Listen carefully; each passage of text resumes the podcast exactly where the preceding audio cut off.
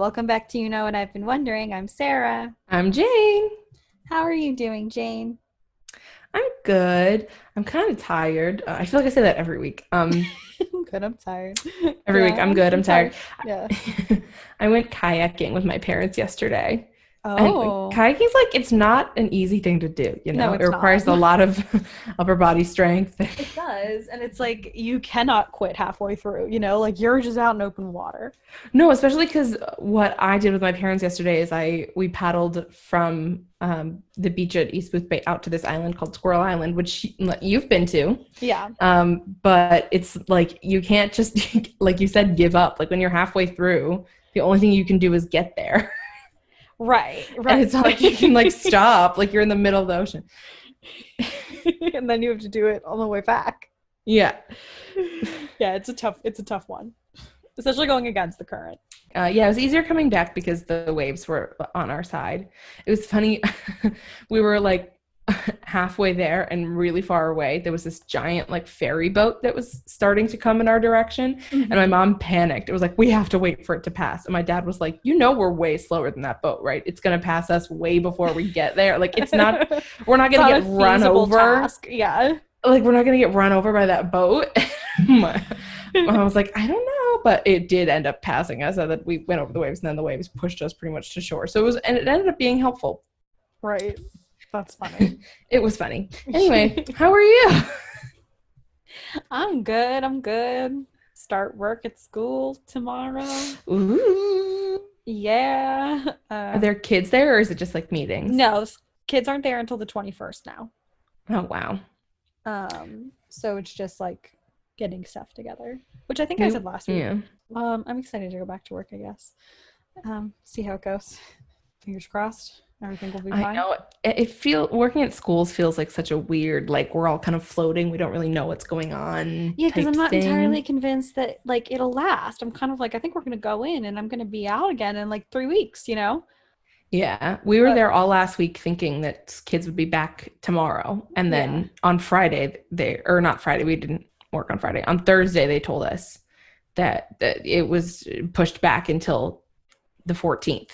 Um, but all of the plans we're making so far really like are really weather dependent in my opinion. Like it's a lot of like, and this is gonna work because we're gonna give the kids lots of time outside and Right. like things, No, like we- you know this is Maine, right? And it's gonna probably get rainy and then snowy pretty fast.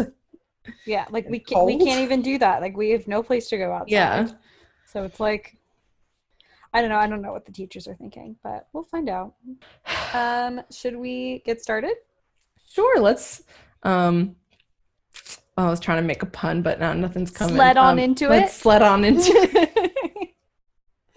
That's what I was going for. yeah. Okay, so the 1993 movie Cool Runnings is a beloved sports film about Yes, the it is. Jamaican national bobsleigh team, which is interesting to me that like the sport is actually called bobsleigh. It I- I- Yeah. I don't know if that's everywhere or maybe if it's just Jamaica or That's just, like, weird. Europe, but yeah, um, Jamaica's national bobsleigh team's debut in competition during the 1988 Winter Olympics in Calgary. Uh-huh. While the film is a nostalgic favorite, a feel good underdog story, and probably the most famous movie about the Olympics, it is only loosely based on the true story and has many historical inaccuracies. That's okay. That's okay. I forgive the movie. Yeah. You're Also- allowed to have historical inaccuracies when it comes out to be a good movie. Yeah. Uh, it's not a perfect film, but I like. Did I rewatch it today? Yes. Did I have a great time? Yes. Yes. it's so good. um, the two biggest like thematic inaccuracies is the, the reception of the team at the Olympics and their reasons for forming the team in the first place. Um, in the movie, the bobsled team is laughed at and unwelcomed by their competitors at the Olympics. In reality, they were immensely popular at the Olympics. They were welcomed warmly and they were seen as an unexpected underdog competing in a winter sport while coming from a tropical country. Mhm. Um, and they couldn't even leave the Olympic Village without getting mobbed by fans and paparazzi. And American media loved them. So they were very much like popular. People didn't have very high expectations for their athletic performance, but like the atmosphere was friendly. No one was mean to them. um, which is the case in the movie. For an example of how differently they were treated in real life versus the movie, in the movie, John Candy's character begs an old friend to let the team pay them pay him five thousand dollars to uh, that they raised by themselves to purchase a used bobsled from him, which was faulty and ultimately causes their crash. But right. in real life, um, the other teams were excited they were there and they voluntarily loaned them equipment. Um, oh. Um, multiple other teams wanted to help them, uh, including their sled, which was loaned to them. Um, and none of it was faulty or broken. Yes, there was some mechanical issues because all their stuff was used, but the crash was not caused by the fact that it was um, a faulty bobsled. Right. As for the formation of the team in the movie, it's three hopeful Olympic track runners and their friend, who's a pushcart driver, who form a team to um, help make their Olympic dreams come true. In reality, two white American businessmen were watching pushcart races in Jamaica and got the idea to create Jamaica's first bobsled team. Mm. They got the support of the Jamaican Olympic Association, which also doesn't happen in the movie. The, the Olympic Association at first says no. Um, but n- no track athletes uh, were interested in all. They asked a bunch of different track athletes, and they all said no way. Um, so they got the Jamaican Army, which is called the Jamaica Defense Force, to recruit from within their ranks. Um, in fact, a lot, uh, uh, some of the information I'm getting is that um, Dudley Tall Stokes, um, who was one of the four um, bobsledders from mm-hmm. the story, he went on Reddit in 2013 on the Ask Me Any page, and he like, gave a bunch of information, and uh, some of that is where I'm getting this from. But you know, that's so you. cool. I know, Thanks, Dudley. We love her. I, I couldn't tell all of the information that I could find on him called him Dudley, but his um in his Reddit post, he calls himself Dudley quote Tall Stokes. So I think Tall is maybe like his nickname, and then yeah, his, probably. his handle is Jamaican Bobsledder TS. So I think he goes by Tall. Yeah. um, but if I, am gonna be kind of using those interchangeably. Um, he said in when he was asked about his experience he said i got into bobsledding because i was told to. I was in the army at the time. The colonel made the suggestion to me and because i was a captain you do as you're told and obey orders. There were two americans george fitch and william maloney who were big into pushcart racing and thought it translated well into bobsledding. You mix that with the, Jama- with the jamaican athleticism and they thought it could work with some of our track athletes. They couldn't get anyone to actually do the sport, so they went to the army and my colonel. So that's how I became involved involved in it. Once there, I was hooked. So all of the um, first four team members were recruited by the army. Mm. Um, those were the two biggest like thematic differences, but there are a lot of inaccuracies other than that. For example, in the movie, there's only one coach, John Candy's character, who is fictional. Um, Mm-hmm. And they only trained in Jamaica and Calgary. In real life, coaches were recruited from the US and Austria, and the team traveled to Austria and then Lake Placid, New York to train there before going oh, to Calgary. That's um, cool. Um, in the movie, there's a plot line where the team is temporarily disqualified because John Candy's character has a history of cheating. But again, John Candy's character uh, is fictional, and that never happened. Mm-hmm. Um, again, I have a great fondness for the Cool Runnings movie, but I do think it's a shame that the stories of the real men on the team were not told because right. um, the the story of their team is really cool. Um, I also kind of think the characters are kind of like thin stereotypes. Like mm-hmm. is the leader, Sanka is the stoner, Yul is the tough guy, and then Junior's the scaredy cat. Um, right. And they really stick to those sort of tropes. Well, this um, movie was made by Disney, so yeah. Um, but in reality, the four, the team consisted of four men named Devon Harris, Dudley Stokes, Michael White, and Freddie Powell, and then later a fifth man joined, who I'll get to. Um, they had very little time to train, which you do see in the movie, but they don't really specify how long the timeline is. Tall Stokes said that they that he saw a bobsled for the first time in September of 1987, and then by February of 1988, he was competing in the Winter Olympics. Oh, um, wow. um, which is crazy. yeah, that's really um, fast. Chris Stokes was Tall Stokes' brother, who at the time was studying for his MBA at Washington State University. He traveled up to Calgary to um, be a spectator and support his brother. Freddie Powell became injured, and because uh, Chris Stokes had a history of participating in college sprinting. He was a really well known sprinter from Jamaica. They asked him to join the team. So he had three days of training before competing in the Olympics. That's crazy. I know. He just went to watch his brother, and then one of the team team members got injured, and they were like, "Oh, want to help?" That's insane Uh, that you're allowed to do that because normally alternates still have to qualify. I wonder. I don't know if that maybe like policy wise that wouldn't be allowed today, but that's what happened then. That's really nuts. Sorry, I'm opening a cup. Hold on. Um, so the team had many hurdles to jump that weren't depicted in the movie. Freddie Powell's injury and having to be replaced by Chris Stokes being one of the biggest ones, but also during their first run of the four-man event, um, part of Dudley Tall Stokes' sled collapsed, and then on the Oh. second day, um, he fell and injured his shoulder. So Dudley Stokes really had a rough week Yeah.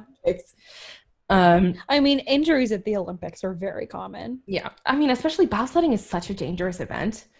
Um, I yeah, I that- mean, there's so like every event at the Olympics is dangerous in some way. Yeah.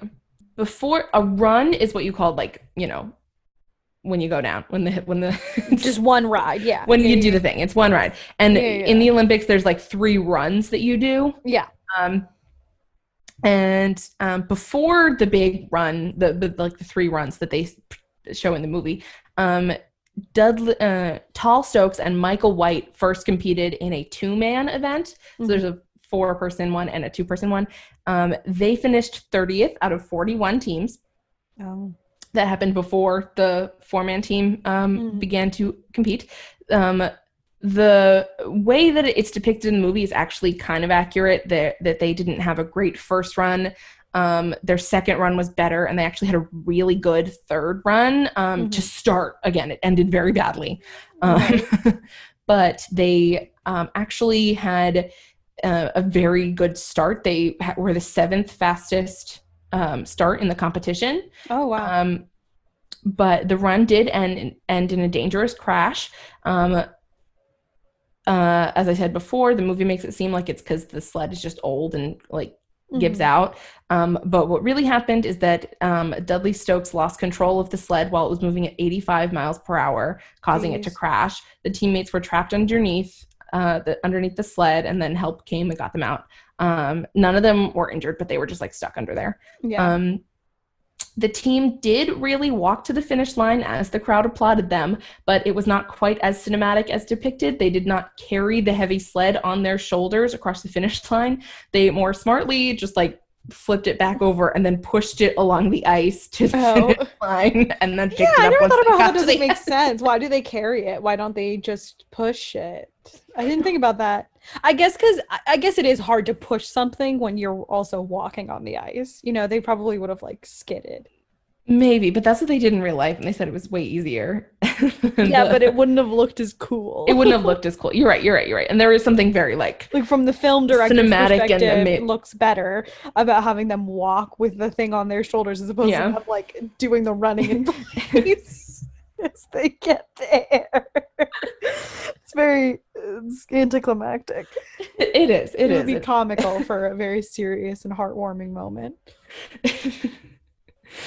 I honestly though, watch, rewatching that movie this afternoon, I was like, like tearing up at that part. It was so oh, I, like, it's so emotional. It's like, look at that. It was so like i- i- inspirational. Yeah, Um, I loved I loved Cool Runnings as a kid. I watched it at least once a month. My brothers and I watched it all the time, and we would like pretend to be bobsledders. We would sit in our bathtub.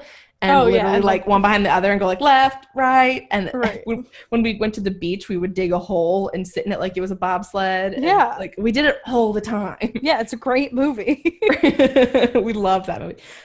Uh, the team members of the real life team are not afraid to point out and correct the inaccuracies of the movie, but they still like it and embrace it. Yeah. Um, they recognize that it's fiction and that the character, I mean, the characters are not even named after them. So they're like, this is not our story. It's just Right. inspired by our story. right.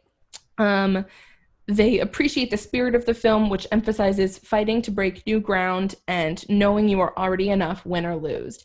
Win or lose. When asked how he felt about the film's inaccuracies, Dudley Stokes answered, It's a feature Disney film. Not much in it actually happened in real life. There were some things that were inspirational for the film. It's different from a documentary. It's really served Jamaica's bobsled very well. Um, so ultimately, like, that's an example of how, like, all of them are like, It's not based on us, but it's brought a lot of attention to Jamaican bobsled and right. it, it has the right message. So we're cool with it. Right. Um, in 1988, um, 1988 was the only year Jamaica had a four man bobsled team.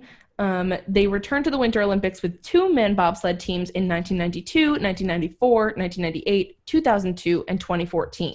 Oh, the, yeah. So the, cool. uh, yeah, the other years Jamaica either didn't have a team or their team failed to qualify. Mm-hmm. In 2018, Jamaica debuted its first Olympic team of two women. That's so exciting. Uh, if you want to hear a sweet story that like I think kind of rounds this out nicely, um, it's the like development of the female team, and that's mm-hmm. um, in um, 2000 and 2001. Um, there was this female team of two women named Portia Morgan and Winsome Cole, and they were a team and they competed, but they just didn't compete at the um, in the Olympics. They competed at other competitions, um, and they were in this competition called the World Push, and there are lots of like national bobsled competition competitions that are called the National Push because when you start a bobsled, it's called the Push. Um, and they in 2000 and 2001 they had the fastest push in all of their runs, resulting in landslide victories. They won two years in a row, um, and they became seen as these um, really big contenders in the sport. And they wanted to start a national Jamaican women's bobsled team slash program, but um, they weren't able to do that at first because they had a lot of trouble obtaining funding. And then, unfortunately, when Winsome Cole suffered injuries from a crash, um, resulting in their team having to withdraw from competitions. And then it took until 2014 mm-hmm. for Jamaica to actually put together um, a female Olympic team. Yeah. Um, they didn't get to the Olympics until 2018, but in 2014, that's when they started. They like put a group of women together to start working towards that goal.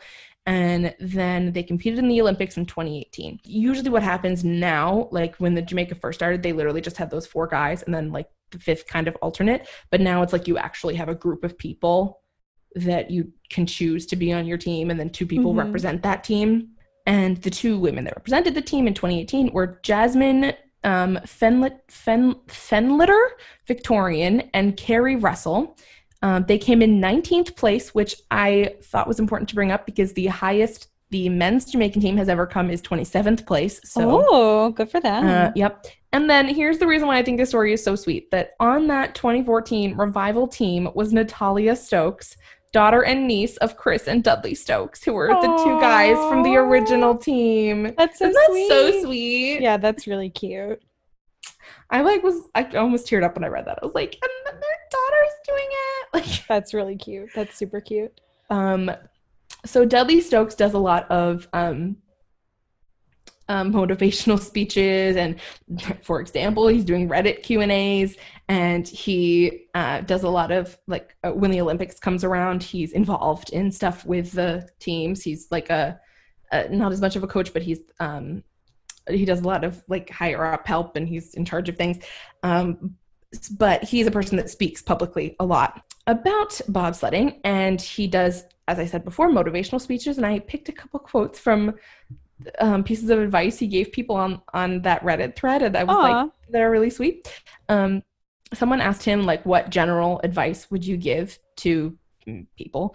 And he said, My best piece of advice is to find the superhero within you. There is one within everyone. Between whatever happens to you and the response is a moment in time where every human being has the ability to exercise choice.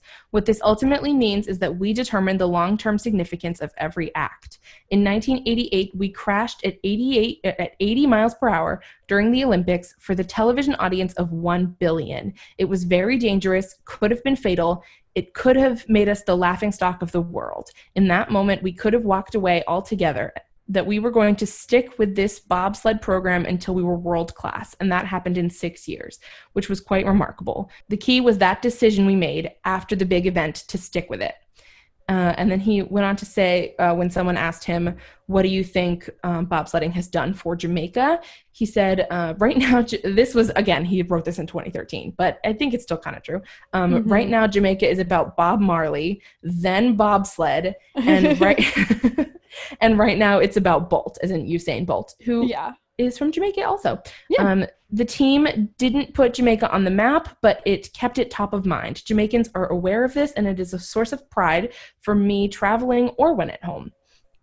So, bobsledding has really brought um, just more attention to the country of Jamaica. Um, mm-hmm. In uh, I think more recently since that time, like yes, like Usain Bolt has brought attention, and right, you know, there's always the Bob Marley attention that he's talking about. But he he he's proud that it brought more like a different type of admiration to that country, and I would Definitely. agree. I think it's a really cool underdog story.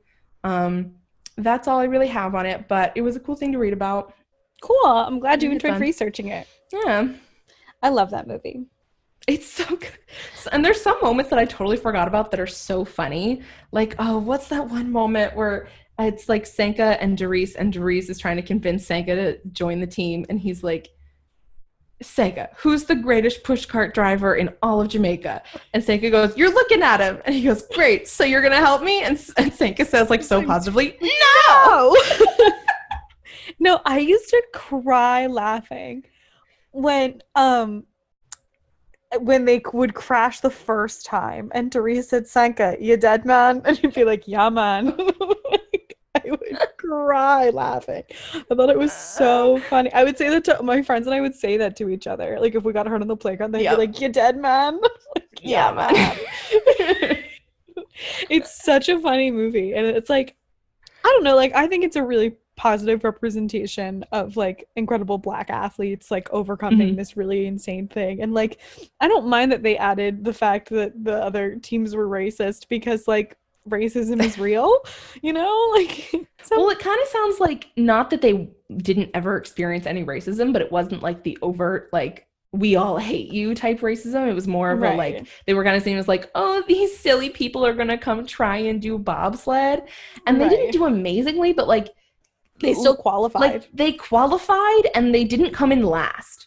Right. Which for doing that for the first time after is, having seen a bobsled for the first like, time a couple months before is like, like let's think of, like it's literally exactly what um Ryan Hamilton talks about how we have no perspective when we're watching the Olympics. Right. We think we could do it too, but we it's such a hard thing. It is. Like it is. these people are competing at such elite and when you, levels. Right. And when you hear time for something in your head, you can't fathom that. The one time um I was watching The Amazing Race, which I love. Yeah. And they there was a swimming challenge in Beijing in China, mm-hmm. which is where the Summer Olympics had been mm-hmm. like two years before that or something like that and um, they had to swim laps in the pool. The teams did. They had to swim 400 meters, which is um, what Michael Phelps had just won gold for. Mm-hmm. And so they showed how quickly Michael Phelps swam 400 meters and like you watched it move as they did mm-hmm. it. They didn't have to do it as fast as Michael Phelps because they're just normal people, but it was just like for reference. And most people swam 400 meters in about 10 minutes, and Michael Phelps did it in three. And these are still like incredibly athletic people. Yeah. You have to be athletic to be on the amazing race. It was really unbelievable. And I was like, oh my God, that's how fast he is. And it just mm-hmm. like never, it never really had settled in my brain how fast that is. Cause when you're watching it, you're like, oh yeah, he moves fast but mm-hmm. the distance versus the speed it's kind of hard to fathom yeah i mean these were um uh, like they said like they, they wanted sprinters at first and the movie makes it seem like uh, in the movie they are all sprinters except for Sanka. Um, right. And I, when I was reading this, being a sprinter actually does um, give you a leg up in mm-hmm. bobsledding because um, it makes you have really strong leg muscles and th- yeah. those are that's really important for the initial push off which is like 90% of what you have to be good at yeah um so they i mean some of them had like experience with sprinting but like they were all in the army and then except for chris stokes who had mm-hmm. um, um competed in college but uh, like physically the hardest things to do were that he, they had to learn to perform physically in colder weather because none Mhm. of them are really used to cold climates. So that was like physically the bi- the hardest thing they had to learn to do, but also one of the biggest struggles at first was gaining funding because they had a lot of trouble getting people to take them seriously. And not Mhm. just in at, like in Calgary and at the Olympics, like at Jamaica too.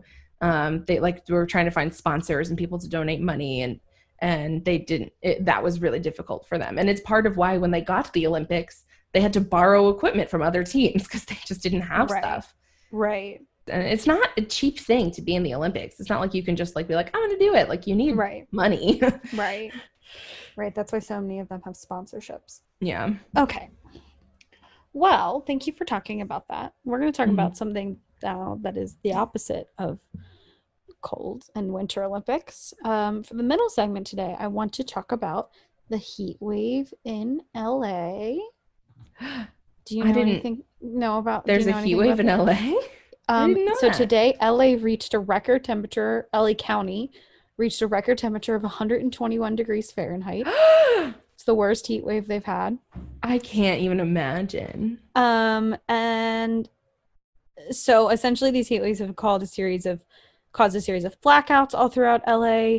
Um, in the middle of August, they the electrical companies there had to heat had to release a warning that they asked people to have their AC above 78 degrees to um, limit electricity use between 3 p.m. and 8 p.m. every day, um, and to just Mhm. turn off as many lights as possible because the blackouts were causing explosions um, and a lot of uh, sorry 3 p.m. and 10 p.m. every day because the blackouts were causing explosions at different power plants because of the heat. Um, and Jeez.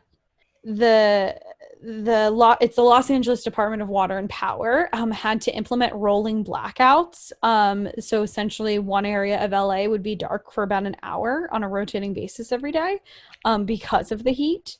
Um, and this was like a little, this was about a month ago now at this point that this started. But the I heat had no is idea. yeah, the heat is like only getting worse. It's really, really bad. Like I said, today it reached a record high of 121 degrees Fahrenheit. And they have no signs that it's going to stop. Essentially, they think it's coming in from the south of Utah, or like that it's, Mhm. and it's going to loop back around back to LA. Um, back in August, forecasters said this heat wave could rival the 2006 heat wave. Um, and that's when LA recorded its all-time highest temperature, 119 degrees, which is now surpassed. Um, and when that heat wave hit, like thousands of people died, which is very scary. Yeah. Um, but at the same time that this is going on, there are also a lot of California wildfires happening. Um, and the heat wave is not helping that at all.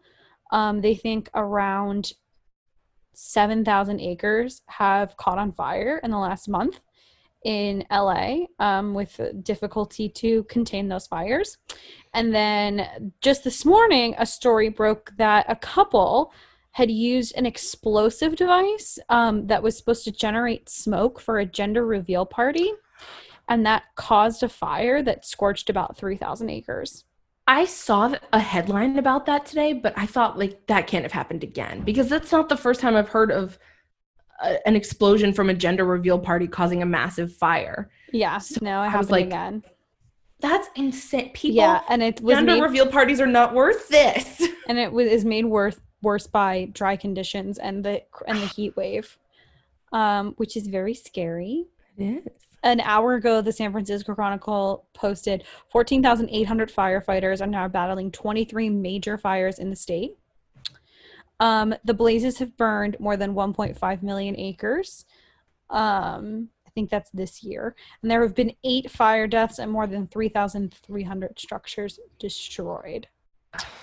The there's another tweet that shows a map, and so right now, California, most of California, and then significant parts of Oregon, going into Washington, um, and then over into Nevada, Utah, Arizona, New Mexico, and Wyoming, and parts of Colorado are an extreme, and then other areas um, in Nevada, Utah, Idaho, Colorado, and Wyoming, I'm trying to remember the name of all the states, um, are in critical condition. I'm looking at a map that doesn't have states' names on it. I'm just looking at like Oof, geography quiz. yeah, but I'm doing it. Um, are in critical condition as it moves as as the widespread heat and fires are moving into the Mhm. Midwest. So that's what's going on there. Oof. Is there anything that can be done? Like, I really not that I really have money to donate, but I mean, not not really. Like it's mainly a climate change issue. Like yeah. they just have to do, like we just as a society have to do more to stop climate change or help climate change along. Um, without Yeah. all this, there's nothing that can really be done on an individual level. Okay. Unfortunately, in terms of um, the people in LA going through the heat wave, it's like listen to what the LA Department of um, Water and Power are saying and try to follow their advisories. I know it's really hard to like have your power turned off, and I'm sure it's really hot and you want to have the AC on, but when it's 120 degrees outside, like 78 is still going to feel cool. Um, like it's 82 degrees in my room right now, and I'm fine. Um, so, you know, I like just listen to what they're saying. I know we have my map shows me that we have listeners in California. So if you're out there, like I hope you're safe. Be safe, yeah. Um, I hope you're okay. But also just like listen to what they're saying and follow their advice. Um, so that because like the overuse of power could also cause more explosions, which would cause more fires, which would be really, really bad. So that's what's going on in LA right now. I can't believe you haven't heard anything about this. I feel like it's like I knew that there were fo- like forest fires, but I didn't know about it- the heat wave. yeah, the heat wave's been going on not- for like a month now. Yeah, I, I, no, no one told me. I mean, no one told me. It's not- no, it's, it's- everywhere. It's on the news. Mm, No, I, I, people are supposed to tell me things. Mm, That's how oh. I, I get news. I, I just stand around waiting for people to bring information to me. oh. It's really hard to do research for this show, actually.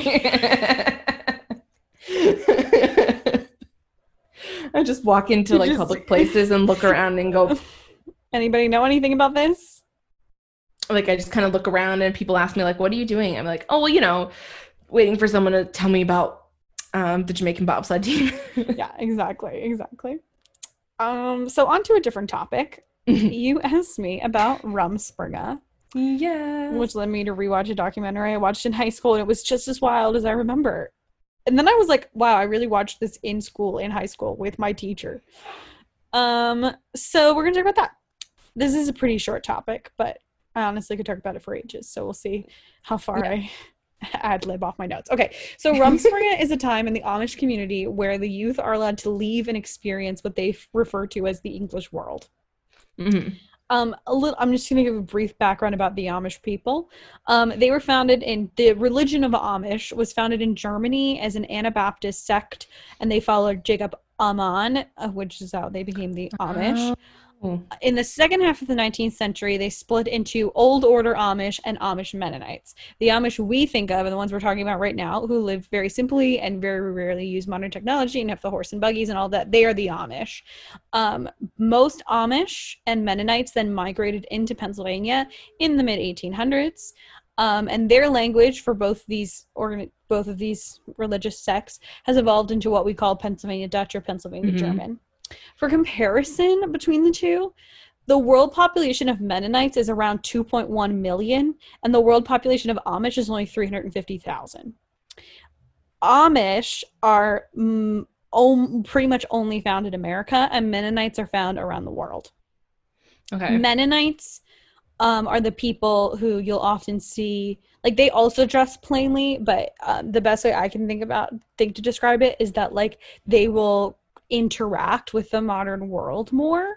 Like I have a huge farmers market um near my near my mom's house um and those are run by mennonites like because Okay. they'll use the cash registers they will use the credit card machines all of that whereas like true amish people they're they're um not true amish because they're both amish old con- old order amish they're they're like very self-sufficient they don't Mhm. necessarily you know have businesses that go and do things for those outside of the amish community mennonites also um, have done a lot of work as missionaries um, and this actually the largest population in the world of mennonites is in the country of africa or not the country the continent of africa but i don't know i almost sound like an idiot. I'm not that person, but I don't know in which countries. Um, but Mennonite has kind of just traveled a lot more. Yeah.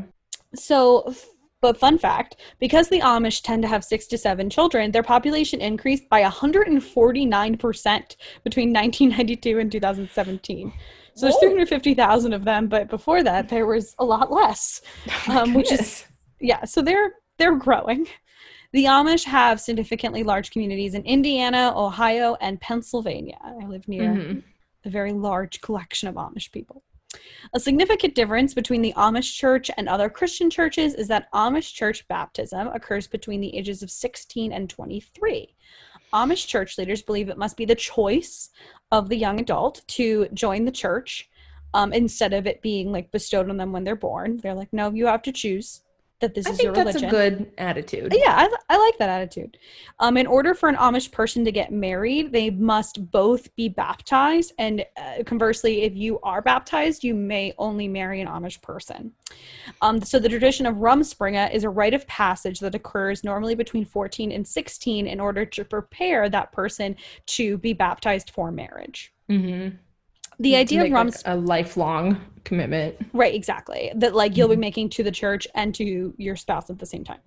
The Mhm. the idea of Rumspringa, according to the documentary Devil's Playground, is that the youth will experience the real world and seeing its temptations want to return, and that they'll also take this time to find a spouse. During this time, the Amish person will segregate themselves from other Amish. Typical behavioral restrictions are relaxed. Um, and this is like very much according to the documentary, and the documentary does only speak to like a small portion. There are many other Amish communities that have Rumspringa, but it's more like it's much more structured and it's really just Mhm. like a lax time in order for that person to make the decision about joining the church. But some communities take it to like a very different extreme.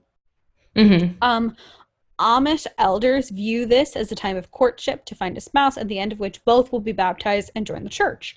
Um, the term Rumspringa roughly translates to running around. The documentary Devil's Playground was filmed in 2001 2002 and documents the experience of teens in Ohio and Indiana on Rumspringa. The documentary paints Rumspringa as a time when Amish youth go wild. Um, in the documentary, they drink, they do and deal drugs, and there's just no order. They often get arrested, they drive cars. Like, they're like the whole documentary, the teens it focuses on, like, they're constantly like breaking the law and doing all this stuff. And but at the hmm. same time they're struggling with like do they want to join the church? Will they be baptized? Because then they've gotten used to these like what they call english luxuries you know Mhm. they don't they don't dress in the traditional garb. It's some of them they meet a non-amish person and they start dating. So then it's like if i want to be Mhm. with them they can't join the amish church. So then they try to convince them to join the amish church. It's like a whole thing. Because but because these youth are not baptized they're not held to the standards of the amish church. So this means adults will look the other way at misbehavior and they won't be held accountable for anything they did after their baptism because it's Okay. a wipe the slate clean you know um, the adults who have been baptized have made a permanent and public commitment to the faith that would be held to the higher standards of behavior if they Mhm. partook in these activities after baptism. And those are defined by something called the Ordnung. But the Amish adolescents are not bound to the Ordnung, however, their parents are. So in some communities, should the adolescents like commit a really, really bad crime or something like that, or like really do something to the detriment of the Amish community, their parents could be held responsible because their parents are Mm. held to these standards. And even though these Amish adolescents are on Rumspringa, there is no period where the adolescents are formally released from these rules. It's not like, and now there are no rules. It's just culturally they kind of look the other way. But like, because it is a religion, a lot of the like children, which is what they are, um, Yeah. are still like, are still like, oh, I did this and I feel really bad because it goes against our rules, even though like there's not going to be a strict punishment for it, Mhm. you know. And the I get that. yeah, in the documentary, many of the youth mention the pressure to join the church during this time, and they debate whether or not they'll be baptized. Um, like they'll still hear from their parents. Will be like, "When are you going to join the church?" When they do this, um, Mhm. so there's definitely a lot of pressure. Um, but having seen what English life is like, particularly driving cars, that was a big one that they all talked about. They don't want to give up on all luxuries. So for some people, it takes longer to join the church than others. Some people like they'll do it for a month and then they're like, no, I'm going to join the church. But some mm-hmm. people have a harder time with the adjustment. And in the documentary, they interviewed several adults in the Amish community who had had Rumspringa many years before, and they said the car was the big thing that they missed. Mm. Um, on the other hand, in the in this documentary and in some communities, the overuse of drugs and alcohol will also drive them back to the church. Which again, like drug, the use of drugs and alcohol during Rumspringa is not the case in every Amish community, but it is definitely occurs in some of them. And so a lot of a lot of them when this does occur will be like oh i'm addicted to all these things. I need to like wipe the slate clean. And then they join the mm-hmm. amish church. Um, again it's a small minority of amish youth who actually partake in these activities. And the nature of rumspringa the Rumspringa period differs from individual to individual, individual and from community to community. In large Amish communities, like the ones in Lancaster County in Pennsylvania, which is the one near me, um, the Amish are numerous enough that Amish youth subculture exists. Mm-hmm. Um, so, like in one part of Lancaster County, they might part like party during Rumspringa, but then in a neighboring part of the county, they won't. Mm-hmm. Um, or they in the documentary they also talk about they were in indiana and they were like yeah we were at a party and there were people from ohio there for some they travel to go to the community that matches what they want okay. um, but mostly the period of rumspringa is meant for courtship and this is true across all Amish communities. Um, during this period, the youth are permitted to attend what they call Sunday night singings, which are focused on courtship that happen after church. That's so pure. Yeah, but I don't think they sing. Like I've got no information about what. um, following Rumspringa, ninety percent of youth, for some reason or another, choose to be baptized and join the Amish church your natural inclination is like, well, why would they do this? Because you you would think that they're like they're gonna get all this technology and they're gonna be like, this is amazing. Nope. Mm-hmm. Most of the time they hate it and they turn around and they come back. I mean, it's um, not the culture they they were raised with. Like no, and it's like I think the church very cleverly is like eh, like the Amish are about like like they hate excess and they hate the idea of luxury because like they are like these are all distractions from you serving your family that's a big thing that they talk mm-hmm. about like these are all distractions from you connecting with your family doing work for your community and serving god like that to them that's all distraction mm-hmm. and so mm-hmm. these youth go out there and they were like you're right it was a distraction like it literally just proves their point whether or not they wanted it to um if a person chooses to be baptized and then leaves the church, they will be shunned by their family and the community and they will not be allowed to speak to them anymore. This does happen in the documentary to one woman. She talks about that experience. It was really um, interesting. Hard. And she was like, It is hard, but I do feel like leaving was the right choice for me um, because she just didn't feel like she didn't feel fulfilled in the Amish church and she mm-hmm. didn't feel like she was getting what she wanted um, and she felt restricted as opposed to fulfilled but many people in the documentary talk about how after Rumspringa um, like having experienced all these extremities and all these luxuries that then going back and just like suddenly having free time with no drugs or alcohol or anything like that they were like I just like spent time with my family and it was really nice um, mm. Whereas like they were they were saying like when they were out in the world they were never connecting with anybody because there was too many distractions. Again, this was also in 2002. This was like pre cell phones. There was internet, but like, and they were like they they miss music. That's the other thing they say is that they all missed music.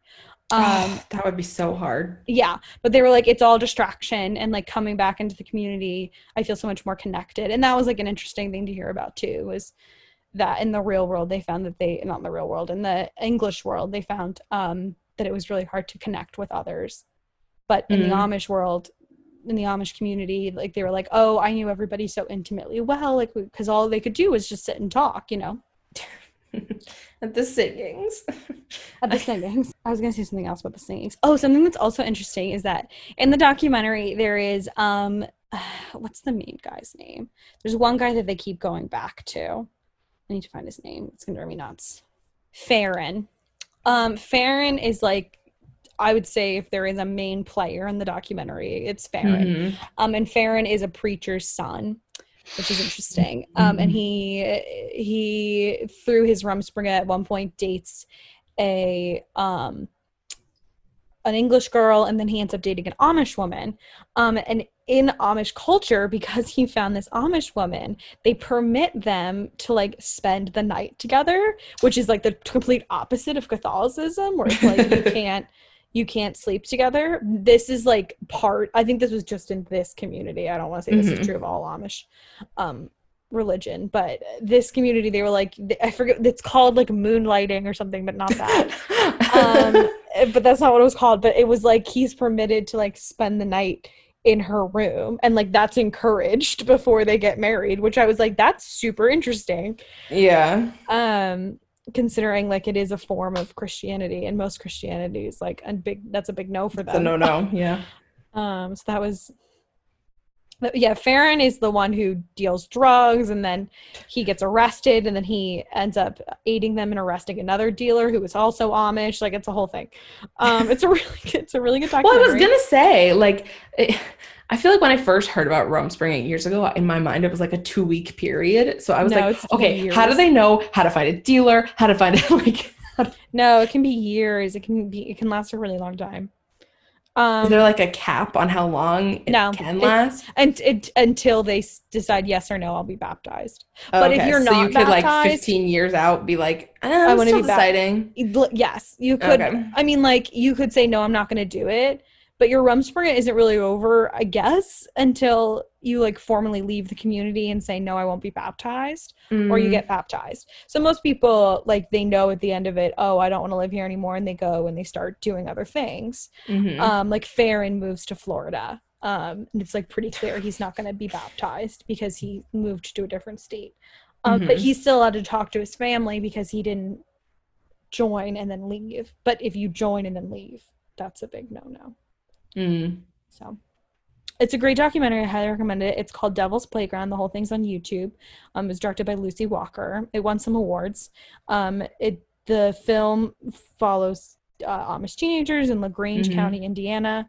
Um, and I think they talk to some people in Ohio too. It's it's um it's definitely a, it's a wild ride, but and it again like it does not speak for the experience of all young amish people on rumspringa but Mhm. it definitely uh, encapsulates this one community really okay. well in a very fascinating way so that is the tradition of rumspringa Oh, thank you for telling me all about that. yeah you're welcome I'll have to invite you over for a singing sometime. for singing but i'm not going to court you You're Um, not? No You're not. um, thank you so much for listening. You can find us on Instagram, Twitter, and Facebook at YKWIBW Podcast. You can check out our website, I've been wondering.com. If you like what you're hearing, you can consider donating to us through the link in our show notes and or leaving us a five-star review on iTunes. And finally, if you have something that you've been wondering, you can email us at I've been wondering podcast at gmail.com. Okay, Sarah, do you know what I've been wondering? What have you been wondering? What is the 1619 project?